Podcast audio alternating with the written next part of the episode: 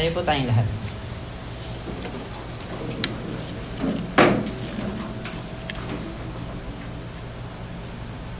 Let's pray. Panginoon, maraming salamat po sa uh, umaga ito, Lord, na binigay niyo po sa amin, Panginoon. Dalahan po namin, Lord God, sa umaga ito na ang banal na Espiritu, Panginoon, lumukop sa amin sa mga oras na ito, Panginoon. Naala po namin yung banal na Espiritu, Lord, na kayo po ikaugnayin sa umaga ito. Salamat po sa iyong wisdom, Lord. Salamat sa iyong karunungan na uh, ipikatiwal niyo po sa amin sa umaga ito. Sa pag-aaral po, Panginoon, na yung salita, sa aming bagong series, Panginoon, sa month na ito, Panginoon. Salamat po, Lord. At sa mga kasama po namin na wala pa dito, Lord, ay dalayan po namin ang yung pag-ingat niyo po sa kanila, Panginoon. Salamat po, Lord. Bless niyo po kami, Panginoon, sa inyong salita sa umaga ito. Bigyan niyo po kami kagalakan sa aming puso, Lord, sa pakikinig. Bigyan po kami ng teachable heart, Lord God, sa, amin, sa mensaheng ito na ibabahagi mo, Panginoon, yung lingkod, Lord. Salamat po, Panginoon. In Jesus' name pray. Amen and amen. Sige, pati yung muna yung katabi mo ng good morning. Good morning. Morning. Good morning. Yan. Sige, uh, wala nang ano, wala nang intro-intro. Ano? Sige. Ang title ng mensahe ng Lord sa umaga ito ay binagyan ko ng title na uh, basahin nga natin sa screen ng malakas. Kalma ka lang. Sabi mo sa katabi mo. Kalma ka lang. Sa kanan. Tapos sa kaliwa mong katabi. Kalma ka lang. Di ba? Kalma ka lang. Amen? Amen ba? Title pa lang. Panalo na tayo eh. No, pwede sabi nga ni Daddy, pwede na tayong magsipag-uyan eh. Ano? Kalma ka lang. Ito ay napagandang encouragement sa atin ngayong umaga ito. Dahil um, alam ko na kayo din, alam kong alam nyo na hindi sa lahat ng panahon ay tayo ay uh, malakas. No? Hindi sa lahat ng panahon tayo malakas, pero sa lahat ng panahon tayo ay sinusubok. Amen? Parang Lord, parang lugi kami doon ah. Parang lagi kami sinusubok, pero hindi sa lahat ng oras kami ay malakas. Pero yun ay um, makikita natin na uh, uh, ginagawa ng ating Panginoon upang tayo ay magtiwala sa Kanya. Amen? Para mailagay natin yung buong pagtitiwala natin sa Kanya. Amen?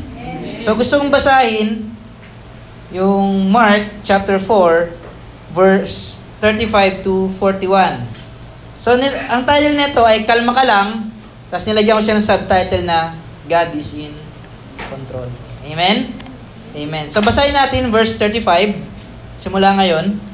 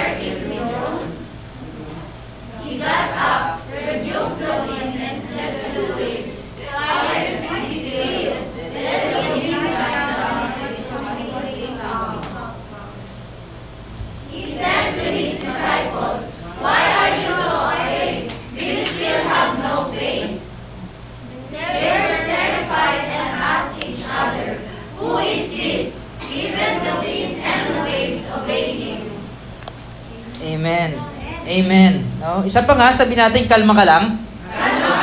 God is in control. Yan. God is in control. Alam nyo, na, napagandang anto eh, napagandang mga salita na kinakailangan nating mga Kristiyano. Sino magsabing amen? Amen. Amen. Bakit? Kasi lahat tayo, ano eh, meron tayong mga pinagdaanan eh. At ang sarap pag narinig natin to sa iba, ano, kasi minsan di mo papakalma yung sarili mo eh. Yung sasabihin sa sarili mo na, hey, teka, te, kalma ka lang, kalma ka. Minsan di mo magagawa yun eh. Yung kasi yung mga time na talagang sobrang naging hopeless ka sa situation mo. Minsan nakakalimutan mo pakalma yung sarili mo. Pero alam nyo, di ba, ang sarap pakinggan pag galing sa iba, no? pag galing sa iba, nasabihin sa'yo, uy, kalma ka lang. Yung nakikita nila yung sitwasyon mo. Di ba? Nakikita nila yung sitwasyon mo, tapos sabihan ka nilang, kalma ka lang. Alam nyo, sino nagsabi yan sa atin ngayon? Si Lord. Si Lord. Di ba? Si Lord na nagsabi sa atin yan, na kalma ka lang. Control ko. Amen? Control ko. Pag sinabi nating control ng ating Panginoon, ito ay may meron siyang uh, binibigyan natin siya ng um, or inaalaw natin siya sa ating buhay na uh, mag, uh, mag, magkaroon ng control sa lahat ng ating uh, mga ginagawa, sa ating iniisip, sa ating bu- sa ating buong buhay. Church. Amen. Hindi natin pwedeng sabihin na, Lord, sige, ikaw nang may control nitong aking finances. Amen? Pero wag mong papakilaman yung aking uh, love life. Amen? Hindi mo pwedeng sabihin sa Lord na, Lord, itong uh, itong business ko, wag mong papakilaman na. Hanggang dito ka lang. Di ba? Sabihin nun, nilalagay natin si Jesus Christ, si Lord, ating Panginoon, sa box. Di ba? Sa box, which is, alam niyo yung box, di ba? Sino nakapasok na sa isang box? O kaya kayo tignan nyo lang yung box. Kitang-kita niyo yung mga kanto nun, di ba? Hanggang, hanggang doon lang yun. Oh, ito. Hanggang dyan lang yan. Sabihin niya, pag nilalagay natin si Lord sa box, mga kapatid, nililimitahan natin yung kanyang kakayanan. Sabihin, dyan lang siya, paikot-ikot lang. Sabihin natin, dyan lang siya sa part na gusto mong pakialaman niya. Huwag mo ko, Lord, pakialaman sa mga uh, gustong gawin, hanggang dito ka lang. Oh, nasa box lang si Lord. Amen? Nasa box lang si Lord. So, kaya, kaya magkaroon tayong reflection ngayon na, Lord, ayokong ilalagay kita sa box. No? Ayokong lilimitahan ko yung kakayanan mo, Panginoon. Kasi si Lord unlimited eh. Amen? Sino sa amen? Amen. Amen. Di ba? Amen? Si Lord unlimited yan. Kaya wag na wag natin siyang ilalagay sa box, mga kapatid. Kasi na, ano, um, hindi natin alam kung anong pang kayang gawin ng ating Panginoon sa ating mga buhay. Amen? Si Lord, gustong gusto niya tayong pagpalain, pero gusto natin, lalagyan natin sa box. Lord, uh, wag mong pakialaman itong pinagkakitaan ko. Ay, wag mong pakialaman, Lord God, yung ano ko, ah, yung pag-ibigay ko ng tithes and offering, ah. Oh, wag mong hanggang dito ka lang, Lord. Di ba? Kaya tuloy, pati yung, pati yung blessing mo, nasa box lang din. Limited lang din yung naibibigay mo kasi ginagawa mo limited si Lord sa iyong buhay. Amen? So ito, napagandang story nito at alam kong iba dito ay um, alam na ang kwentong ito. At napaganda na ulit-ulitin talaga para bumaon talaga eh. Di ba? Bumaon. At ngayon, nakaseries tayo dyan sa kalma ka lang. No? Kaya tignan natin, kakalma talaga kayo. Amen? So, sa Mark chapter 4 verse 35 to 41, ito ay kwento na kasama ni Lord ang kanyang mga disciple at gusto nilang tumawid. At sabi ni Jesus Christ, tatawid tayo sa kabilang ibayo. Okay? Si Jesus Christ ang sabi noon. At hindi um, sa kanilang paglalakbay ay nakita natin na hindi naman nila inaasahan yung yung bagyo na tumama sa kanila. Amen? Pero kung makikita na dito mga kapatid, si Jesus Christ, all-knowing siya. Eh. Diba? All-knowing siya. Amen? Sino magsabi amen? Amen? Amen. All-knowing ang ating Panginoon. Ano? At alam niya na mayroong storm na darating. Pero tingnan nyo ha, basahin natin sa verse 35 sa Tagalog. Kinagabi ay sinabi ni Jesus sa mga alagad, tumawid tayo sa Ibayo. Kaya iniwan nila ang mga tao at sumakay sila sa bangkang sinasakyan ni Jesus upang tumawid sa lawa. Ito ay tapos na si Jesus Christ mag-preach sa napakaraming tao, nagpagaling siya, nagturo siya. Diba? Kaya mapapansin natin dito na gusto ni Jesus Christ na tumawid sila sa kabilang ibayo. May pupuntahan sila eh. Okay? Verse 37, habang naglalayag, pakinggan nyo mabuti ito mga patid ha, kasi titigin natin yung mga mag- magagandang punto dito sa kwentong ito. Verse 37, habang naglalayag, inabot sila ng malakas na bagyo, kaya't ang bangkang sinasakyan nila hinampas ng malalaking alon at ito'y halos mapuno na ng tubig. So hindi nila inaasahan yung yung bagyo na tumama sa kanila. Kasi kung inaasahan nila, nakapag-ready sila. At kung inaasahan din nila, maaaring hindi na sila tumuloy. Pero si Jesus Christ, alam niyang may bagyong darating sa kanilang paglalayag. Amen? Amen. So verse, uh, isa, isa rin tong reminder sa atin mga kapatid na hindi natin mapipili yung mga pagsubok na pwede dumating sa ating buhay. Amen? Yung mga storms in life. No? Katulad ng last na preaching natin, di ba, solid ka, Lord. Hindi natin mapipili yung mga pagsubok na darating sa ating buhay. Kaya ang dapat na mangyari, ready tayo. Amen? Ready tayo at ready tayo humarap dun sa mga pagsubok na dumarating sa ating mga buhay. Amen? Amen. Verse 38, sa dito, Di ba hinampas na ng malalaking alon yung kanilang bangka? Sa doon, halos mapuno na ng tubig. Verse 38, si Jesus ay natutulog noon sa may hulihan ng bangka, nakahilig sa isang unan. Ginising siya ng mga lagat sinabi, Guro, baliwala ba sa inyo kung mapahamak kami? Amen? Verse 39, bumangon si Jesus at sinaway ang hangin, tigil at sinabi sa lawa, tumahimik ka, tumigil nga ang hangin at tumahimik ang lawa. So may kikikita na dito na habang binabagyo sila, anong, nasa si Jesus Christ? Nasaan daw eh? Di ba? Natutulog at sa, sa may hulihan ng bangka. Amen? Kalmang-kalma, no, mga kapatid? Kalmang-kalma. So, isang bagay na makikita na dito, yung kapayapaan na meron si Jesus. Yung kapayapaan na meron si Jesus. The, speed, the peace that Jesus had in the storm. Meron ba tayo noon, mga kapatid? Amen. Amen. That meron tayo niyan. Yung gantong klase ng kapayapaan, yung tinutulugan mo lang yung yung storm ano. Sa tingin niyo madaling matulog? Pag nasa bangka ka, tapos may bagyo? Hindi. Pero siya, ang sarap ng tulog. Di ba? Alam niyo, sa tingin niyo bakit?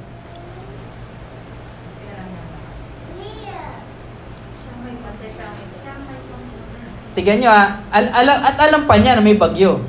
Di ba? Kasi all-knowing siya, di ba? Omniscient ang ating Panginoon eh. At alam niya may bagyo. Pero siya kalmadong kalmado, ano? So dapat, ganyan, meron tayong gantong klase ng kapayapaan pag dumarating yung mga storm, no? Yung mga pagsubok sa ating buhay. Amen? Isang bagay na makikita natin kay Jesus Christ dito. Kung paano niya hinaharap yung battle. Di ba? Kaso yung iba sa atin dito, ibang battle yung hinaharap eh. Battle ng Jean, battle ng Alfonso. No. Kaya ang tindi talaga ng battle eh. Kaya minsan, talo pastor eh. ah, ganun pa eh. Ano. Dati ibang klase, iba na ibang klase tayo huma, ay, ba, pa, ay sorry. Um, hindi na dati hindi natin alam kung paano natin aharapin yung mga yung mga battles sa ating buhay, di ba? Ito ay nilalabanan natin sa pamamagitan ng mga kaisipan natin sa mundo.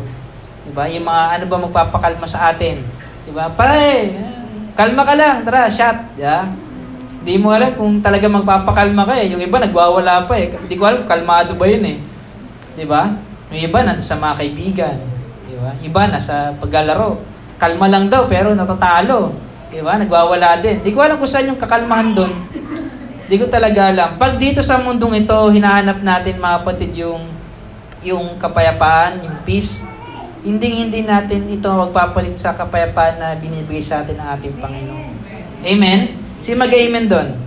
Amen? So, isang bagay, mga kapatid, na tularan natin o i-check natin sa ating mga sarili kung nagkakaroon ba tayo ng kapayapaan sa gitna ng mga pagsubok sa ating buhay. Kung wala, baka may kulang. Diba? Baka kinukulang na naman tayo ng pananampalataya sa ating Panginoon. Naalala ko itong preaching na to pero hindi kalma ka lang ang nilagay ko eh. Misplaced faith ang tinitle ko eh.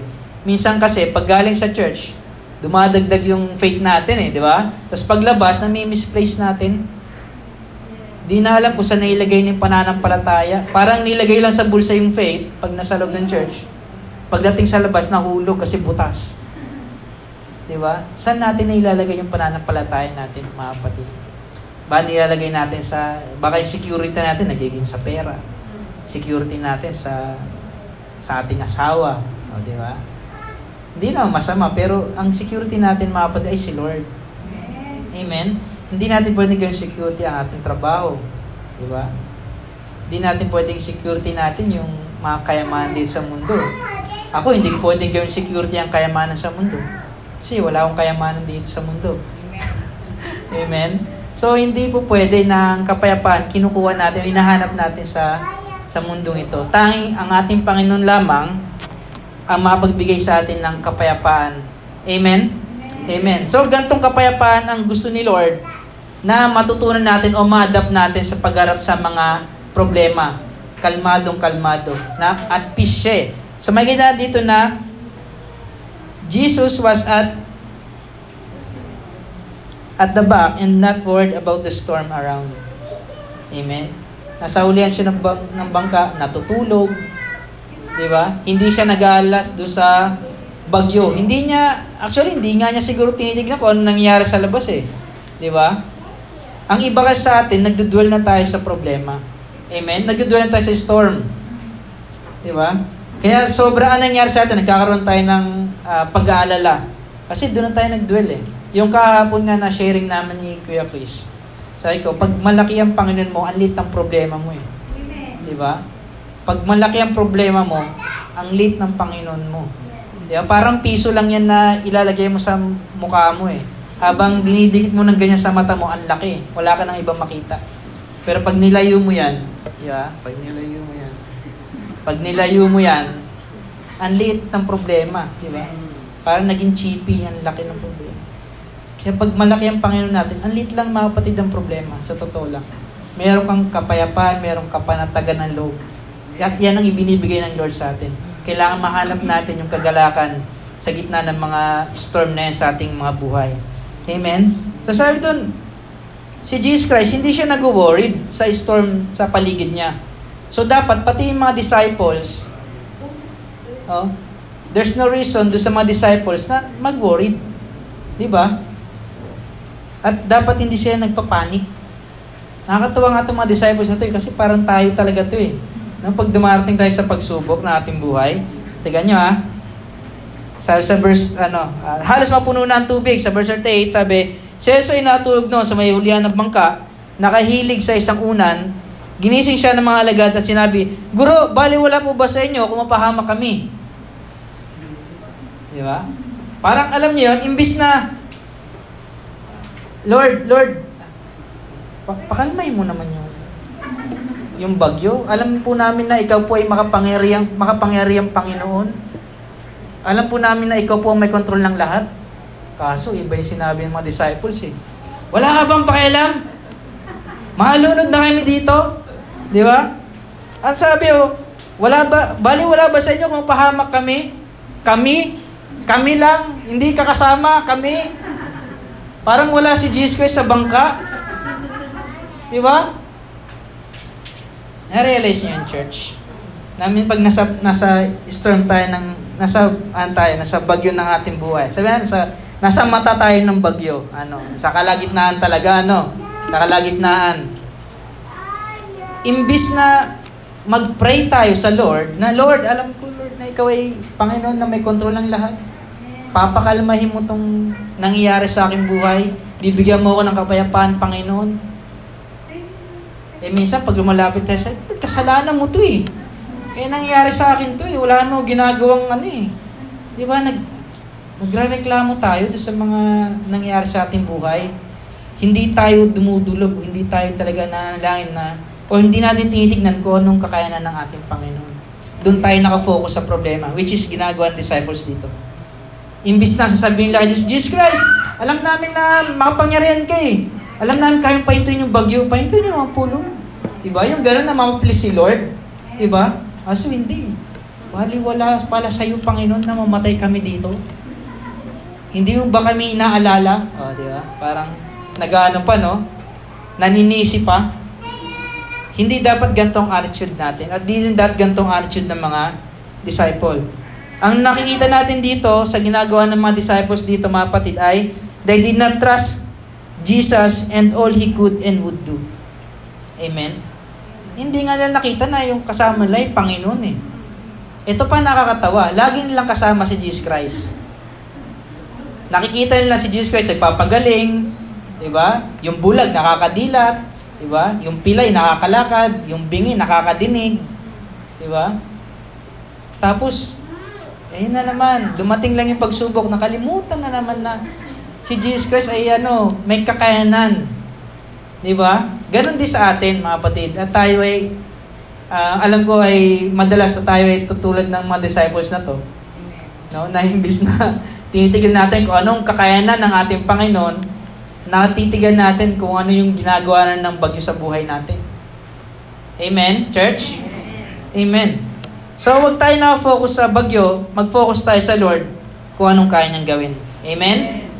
Kasi mas malaki ang ating Panginoon sa mga bagyo ng ating buhay.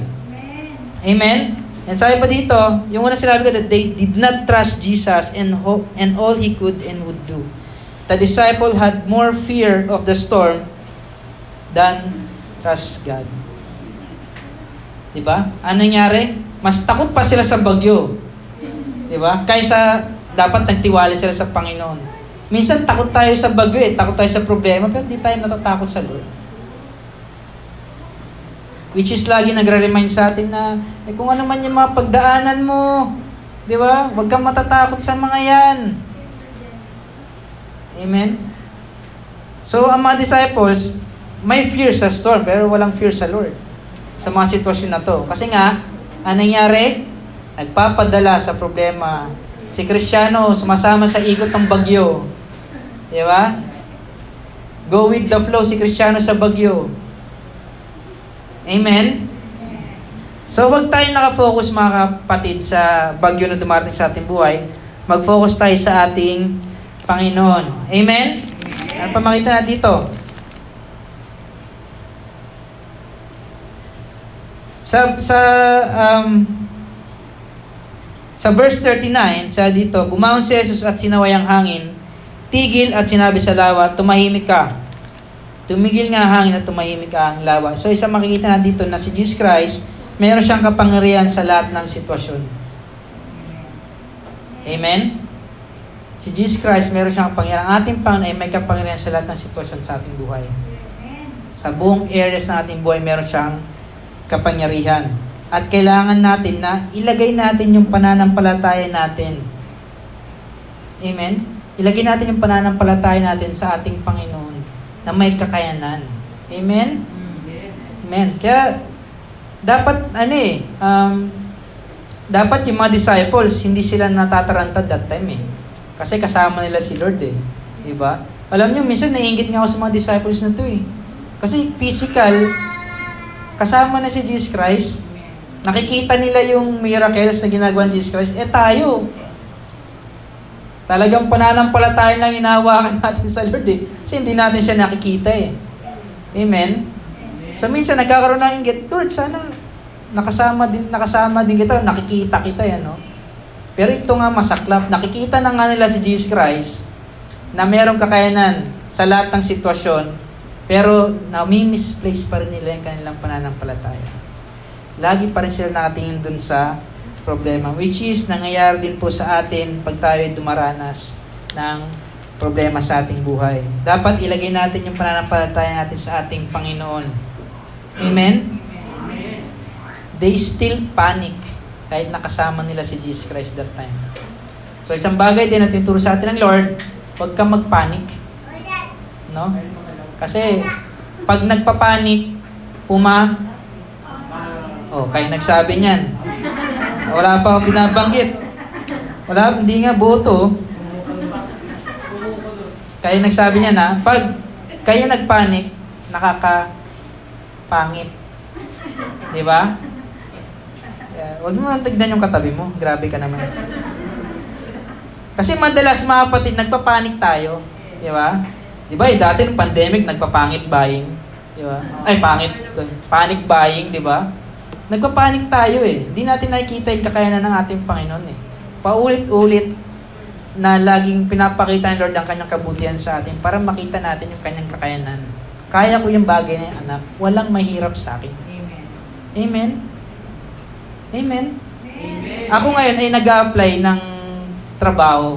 Nag-apply ulit akong trabaho sa online, papasok online portfolio. Natatawa ako kasi ang dami-dami kong pinapasahan, tapos ang dami rin tumatawag sa akin. Tutuwa ako, yes Lord, salamat. Kasi sa dami nito, Panginoon, posibleng wala pa akong makuha. Tapos yung lahat na tumatawag sa akin, puro night shift. Eh, ayaw ko ng night shift eh. Yung pinag-pray ko, day shift eh. Tapos lahat night shift, o syempre, hindi ko na tinutuloy yung application. Sabi ko, dami ng Lord, parang 20 plus yun. Tapos wala. E di sabi ko, kalma lang. Kalma lang. Huwag magpanic, di ba? So binibigyan ko yung time yung sarili ko na magpasa, tapos ikakat ko yung yung oras na yon, hindi ako nagpapanik. Kung wala, makuha, oh, sa susunod na araw, pasa ulit. Ganun lang. May kapayapaan may kapayapaan. Sabi, nilalagay mo yung trust mo dun sa makapangyarihang Diyos. Hindi mo ginagawang limited si Lord sa iyong buhay. Ginagawa mo siyang unlimited na Panginoon. Ang problema sa atin, ang pagkakatingin natin sa ating pang limited siya. Eh. Kaya limited lang din ang nangyari sa ating buhay. Kaya ngayon, marirealize natin, Lord, siguro nga sa, sa ilang mga pagkataon, sa ilang mga um, pagkataon sa aking buhay, nali, nililimitahan kita, Panginoon. Tayo din na may kasalanan. Nililimitahan natin yung kakayanan ng ating Panginoon, which is unlimited siya. Amen? So, kailangan natin, mga kapatid, na masaksihan, no? masaksihan o talagang maranasan ang kapangyarihan ng ating Panginoon. No, do sa mga bagyo na dumarating sa ating buhay. Huwag natin sabihin na hindi blessing ang mga bagyo na yan. 'Di ba? Kasi kung hindi blessing ang bagyo na yan, hindi na tumuloy sila Jesus Christ that time. Gusto niya kasi lagi may tinuturo sa kanyang mga disciples. At pag sinabing disciples, ito ay mga tagasunod ni Kristo. Diba? At kung tayo ay mga tagasunod ni Kristo, sinusundan natin. No? Kung saan man journey tayo ilagay ni Jesus Christ. Saan man tayo ilagay natin Panginoon. Saan man niya tayo dalhin, sumusunod tayo. Di natin alam kung anong storm ang ating kakaharapin doon. Pero ako naniniwala ko na kasama natin si Lord. Katulad ng mga katulad ng kwentong ito, kasama na si Jesus Christ physically. Amen. Physically.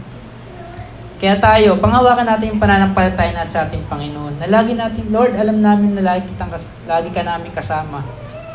Hindi mo kami iiwan, hindi mo kami uh, pababayaan. Lagi, lagi niyong itatanim sa isip niyo, mga kapatid, yung lagi kong kinukot, hindi importante yung nilalakaran ang importante yung sinusundan. Sinong sinusundan mo? Diba? Ang mahirap dito, sinusundan na nila si Jesus Christ eh. Pero natin para sila sa ninalakaran. Amen. So dapat natin tayo doon sa sinusundan natin. Amen? Kasi kung sino yung sinusundan mo, doon ka mapupunta. Doon ka mapapabuti. Amen? At kung mabuti ang sinusundan mo, doon ka mapapabuti. Pag masama ang sinusundan mo, mapupunta ka rin sa masama. Pag nakafocus ka sa problema, magd- magdudwell ka dyan, malulugmo ka dyan, at magiging hopeless ka dyan, kapatid. Kaya tumingin tayo sa ating Panginoon. Amen? Fix your eyes on Jesus. No? Pag dumating yung mga problema na yun sa ating mga buhay. Amen? At pag dumating tayo sa problema sa ating buhay, mga kapatid, tayo ay may kar- mayroon tayong kakayanan na manalangin may kakayanan tayo. Tulad ng disciples dito, na sila ay, sila ay dumaranas ng bagyo, sila ay lumapit kay Jesus Christ. Kaso iba nga yung kanilang sinabi. Tayo, pag dumaranas tayo ng problema sa ating buhay, ano, ito magandang tanong. Ah, ito magandang tanong. Ano ang sasabihin natin sa ating Panginoon? Amen? So, ano, kayo na sumagot yan sa inyong mga isip, ano, mga kapatid, na pag kayo dumarating sa problema, ano ang sasabihin nyo? Ano ang ipagpipray mo sa Lord? Kung ikaw bibigyan ng, ng, ng pagkakataon na lumapit sa Lord, no? sabi natin physical, physical, makikita mo siya. Nasa kalagitnaan ka ng bagyo, tulad ng mga disciples na to. Lalapit ka sa Panginoon, ano sasabihin mo sa Lord? Kasi itong mga disciples, nakita na nila yung bagyo eh. Nakikita lang nila yung sarili nila eh.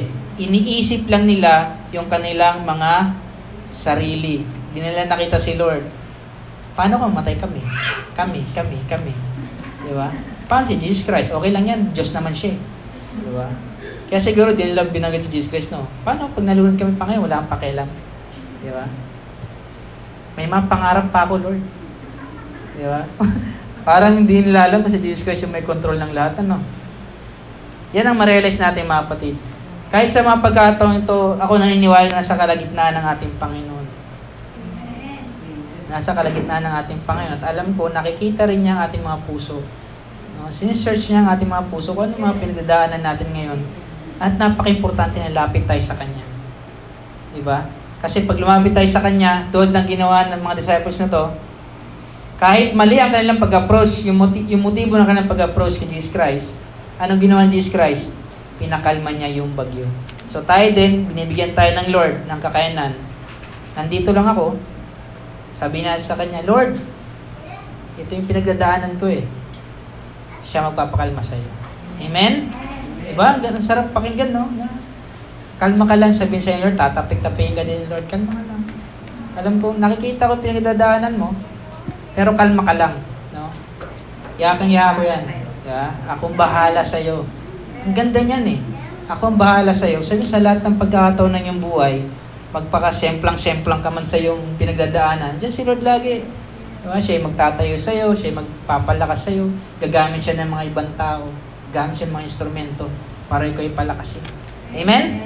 Amen. So, makikita natin dito na bakit ganun na lamang yung kapayapaan na meron si Jesus Christ that time. Kasi si Jesus Christ, nagtatrust siya sa kanyang ama na nasa langit. Which is, hindi ginawa ng mga disciples na mag-trust kay Jesus Christ. Di ba sa, sa, um, sa John, sa doon, uh, do not let your hearts be troubled. Trust in God, trust also in me. Ito yung sinasabi ng Lord dito. Si Jesus Christ, nagtatrust siya sa kanyang Ama na sa langit. Tayo, mag-trust tayo sa Kanya. Amen? Amen. Trust in God, trust also in me. Eh, nangyari kasi, hindi nag-trust yung mga disciples eh. Nagkaroon silang takot. Kaya isang bagay, mga kapatid, na maging aware tayo na pag ang takot naghari sa ating buhay, maging limitado tayo hindi natin makikita yung kakayanan ng ating Panginoon. Amen? Laging kalaban ng faith is yung fear. Yeah? Parehas na letter F yan. At parehas na magkaiba ding word. At parehas lang din na um, nanggagaling sa dalawang Panginoon. No? Pag may fear ka, hindi si Lord ang nagbigay niyan. Ang faith, dapat nasa ating Panginoon. Amen? Fear is not from the Lord. Tandaan nyo lagi yan. Kaya papansinin nyo, yung mga character sa Bible na nagkaroon ng takot, sa kanilang mga pinagdadaanan, di ba? Ano nangyari sa kanila? Kinakain sila ng kanilang mga problema. Kinain sila ng kanilang mga uh, ng mga circumstances na dumating sa kanilang buhay. Walang wala ka nang magawa pag ikaw ay napagarihan na ng takot. Kaya gusto ni Lord na yung pananampalataya, yung pananampalataya yung paglalaban natin dun. Ben? Kung meron kayong paglalaban, yung pananampalataya mo sa Lord, yung relasyon mo sa ating Panginoon. I don't know kung si Paul na nagsabi nun, na kung meron siya pagmamalaki, alam ko si Pablo eh, kung meron siya pagmamalaki, ayun yung pagkakilala niya sa ating Panginoon. Amen? So, ano ano bang pinagmamalaki mo ngayon, ha? Di ba? Tatanong tayo, ano, sino ba pinagmamalaki mo? Si Lord. Si Lord. Si Lord sa akin buhay, pinagmamalaki ko. Diba? Yun yung maganda na ano, pagyayabang ano. Na si Lord, mahal ko si Lord eh. Hindi niya ako pinabayaan eh. Diba? Ganyan dapat ang relasyon na meron tayo sa ating Panginoon. Amen? So, um, ano pa makikita natin dito?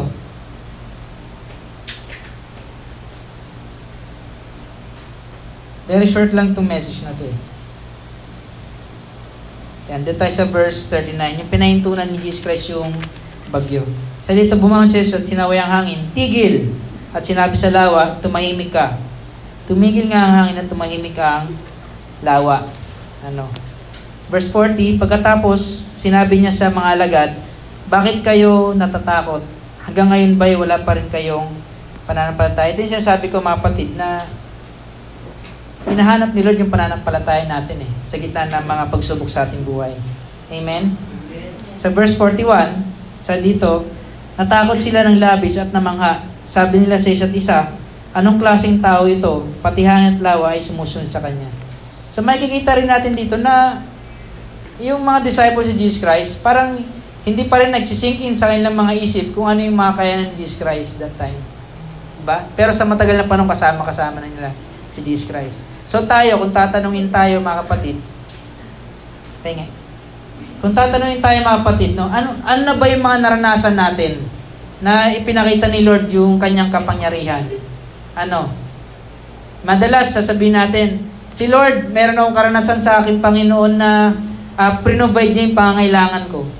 O isang bagay na yun, lalagay mo ng check yan. Si Lord, nagpo-provide. Yung nagkasakit ako na malubha, pinagaling niya ako. Check. Diba? He's a great healer. Ano pa? Kayo mga sagot niyan mga kapatid. Kung ano, mga, ano na yung mga uh, kabutihan or ano na yung mga kakayanan ng ating Panginoon na ipinamalas siya sa iyo. Kaya siguro assignment nyo ngayon, uh, parang module ano. So assignment nyo siguro ngayon, siguro ilista nyo yung mga nakita nyong ano, miracle. Pwede na sabing miracles eh. No? Na ipinakita na sa iyo ng ating Panginoon. Tapos ngayon, tigan natin kung hanggang gaano kadami na ipinakita sa iyo ng Lord. Ga, gaano kadami yung ipinamalas niyang ang um, kabutihan sa iyo. At ngayon, yung checklist na yan, mga kapatid, ay maaari mong balik-balikan pag dumaraan ka sa pagsubok sa iyong buhay. Di ba? Ang ganda. Na minsan, pag, pag meron tayong pinagdaanan, tapos biglang babasahin mo yung mga kabutihan ng Lord, lah, meron na pala akong napagtagumpay na ganitong klase ng problema. May check na pala. Di ba? So, babalikan mo yon dahil faithful si Lord that time. No? Faithful si Lord that time, yung pinagdaanan mo, sa mga, pre, sa mga previous trials mo, no? Ngayon, sa, bag, sa bagong sitwasyon mo ngayon, makikita mo na, Lord, faithful ka sa akin that time. Alam kong faithful ka pa rin hanggang ngayon. Di ba? So ngayon, mapapalakas ka. Lord, pinagtagumpay mo ako dun eh. Ngayon, pagtatagumpay mo ako ngayon. Di ba? Maganda talaga may binabalikan eh, no? Maganda may binabalikan. Binabalikan natin. Kung meron kang babalikan, hindi yung ex mo mga youth. Ikaw, Chris, ha? Kung meron kang babalikan, tandaan to, kung meron kayong babalikan, is yung yung si Lord na, yung mga kabutihan na ni Lord ang yung balikan. Para ikaw ay mapalakas. Hindi babalikan mo yung mga mga, da, mga dati yung pang ano eh, mga pag-uugali, na-resurrect pa yung dating pagkatao mo eh. Di ba? Which is binago ka na ni Lord. Di ba? Mo yung kabutihan ni Lord. Anong ginawa niya sa anong ginawa niya sa iyong buhay? Di ba? Pagandang balik-balikan yung ganun eh. Kasi alam niyo, ang gandang testimony nun, mga kapatid. No? At yan ay uh, maaari nating magamit sa mga tao na uh, nangangailangan din ng encouragement. Amen? So si Lord dito sa sa, sa kwentong ito, ito ay magbibigay sa atin ng paalala na kalma ka lang. Amen? Oh, ito, English to. Uh, the story of Jesus calming the storm shows us God is with us even we do not realize it. Uh, Google, Google Translate. Di ba? So siya sa dito na itong kwento ni Jesus Christ na nagpakalma ng bagyo ay nagpapakita sa atin na siya ay nasa atin kahit na hindi natin ito na pagtatanto o di natin na-realize. Kasi itong mga disciples ito kasama nila eh. Pero di nila na-realize yung nakasama pala namin ay Diyos ng mga Diyos, Panginoon ng Panginoon, Panginoon na may ng lahat. Di ba? Nakakalimutan, nakalimutan nila kahit nakasama, ano, kahit nakasama nila. Hindi nila na-realize yung kapangyarihan ni Lord. Amen? So tayo tayong lahat, mga patid. Amen?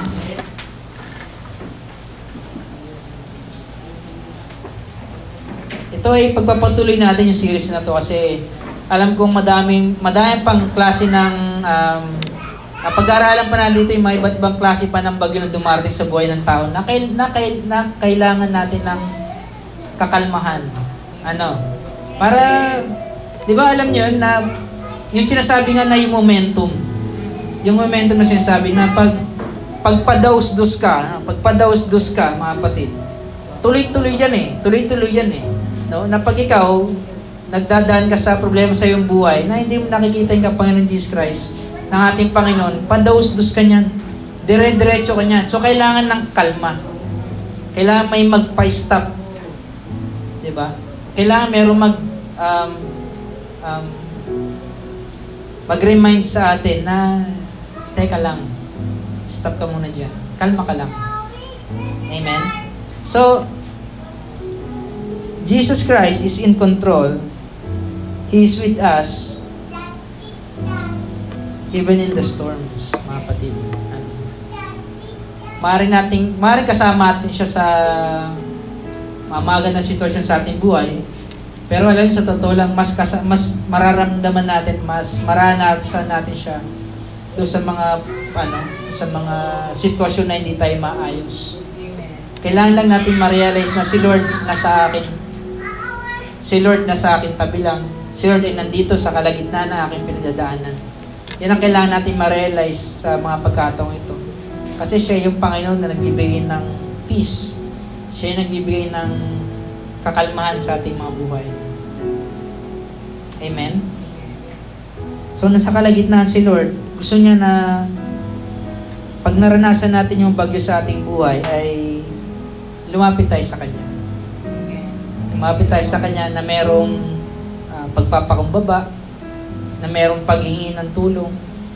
Kasi yan yung sinasabi sa John na uh, this is our confidence na tayo ay makakalapit sa Kanya pag meron tayong hiningi. Kasi anak niya tayo. Amen. Meron tayong ability na humingi sa ating Panginoon kasi siya yung Panginoon na nagsusupply. Siya yung Panginoon na nagpo-provide. Even ang ating pananampalataya, siya nagpo-provide. Kaya kalma lang tayo, mga kapatid. Di ko alam kung ano yung mga pinagdaanan nyo ngayon, pero gusto ko mag-pray. Gusto ko mag-pray na si Lord ay matagpuan nyo sa inyong uh, sa storm na inyong pinagdaanan. So, let's pray. Panginoon, alam po namin, Lord, na nasa kalagitnaan ka namin sa mga oras na ito. At alam din po namin, Lord, na nabatid mo, Panginoon, ang mga bagyo na dumating sa aming buhay sa mga oras na ito, Lord. Kaya Lord, dalangin po namin, Panginoon, na bigyan niyo po kami ng kapayapaan, Lord. Kaya po ay katagpuin niyo, Lord, sa mga oras na ito, Lord. Kaya po ay bigyan niyo ng kakalmahan, Lord, sa aming mga buhay.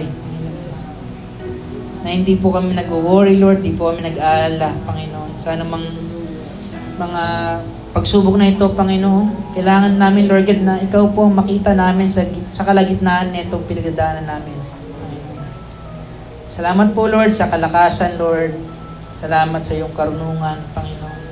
Salamat sa katatagan, sa katatagan ng, mga, ng aming puso, Lord, na patuloy mong hinawakan, Lord. Hawakan mo, Lord, ang aming mga puso, Panginoon, na hindi po ito, Panginoon, um, maging sintigas ng bato, Panginoon na kahit na Lord God, na alam namin na nariyan ka, hindi namin maranasan, Lord God, ang iyong kapangyarihan, Panginoon.